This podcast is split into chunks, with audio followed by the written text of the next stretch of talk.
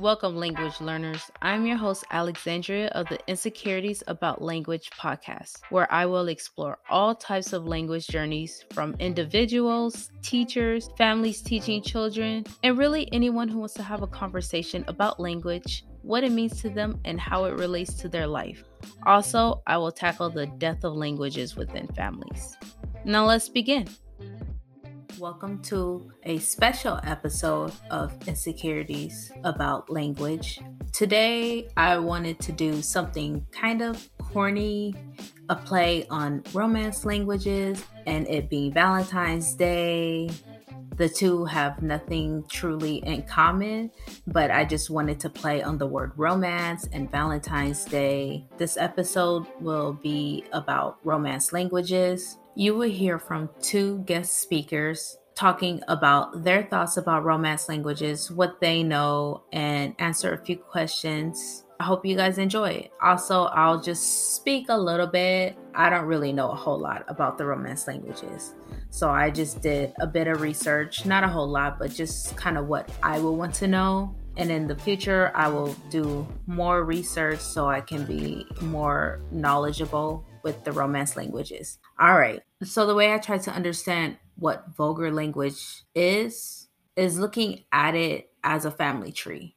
So, Latin is where these romance languages derived from or evolved from. So, Latin is at the top, and then it branches off into classical Latin and vulgar Latin. Now, classical Latin was used by the professionals, religious personnel, and the well educated and those were the people who were able to speak and write the language. So the Latin meaning for vulgar is common, the common people. So vulgar Latin, as stated in its name, was for the common people. And this was the language that was widely spoken throughout the Roman Empire. So this came about as the Romans traveled and settled throughout Europe. They spread their language, evolving the Latin language to vulgar Latin. So the term vulgar Latin refers to the common people, but all these different dialects throughout the Roman Empire. And that's what kind of unites all of these different Romance languages that we know of today. So, with the growing use of the vulgar Latin language, it began to evolve and take on a language of its own within the respective countries that were within the Roman Empire classical Latin kind of gets left behind, and the Romance languages branches off from Vulgar Latin. And those languages are what we know today as French, Italian, Portuguese, Spanish, and Romanian. And I will be providing a few links that I got my information from. So if you want to kind of overlook it, read more into it, it has way more information, but my brain just can't handle new information like that of these languages, Italian is the closest to the Latin language. The French is probably one of the languages that went furthest away from the Latin language, and also Romanian. And the Romanian language is probably the only Romance language in Eastern Europe. So there are many more Romance languages that are spoken besides the five I've mentioned, but these are the five most spoken Romance languages. So for Spanish, it is 543 million people who speak this language. For French, is 267 million. Portuguese is 258 million. Italian is 68 million. And Romanian is 24 million. But I saw this fun fact for Romanian, and it states if you are a native English speaker, Romanian is considered an easy language to learn. In fact, it's ranked as a Category 1 language by the U.S. Foreign Service Institute, which means it's one of the easiest languages to learn. And it is among the other Romance languages as well. So I don't know how true that is, but they do say if you learned one Romance language, it's easy to learn the others because they are within the same family but uh like I looked up how to say happy Valentine's Day in Romanian and I still can't even remember how to pronounce it because it was it was just too hard for me to kind of grasp what they were saying. So I don't know how true that is. It might be true, but it probably just depends on the person. So I asked both of my guests this question Which language do you find to be the most sexiest language? Because it is Valentine's Day and it's romance, and I'm just doing all these plays on things, right? so, and they gave their answers, but one of the guests stated how it depends on whose mouth it's coming out of.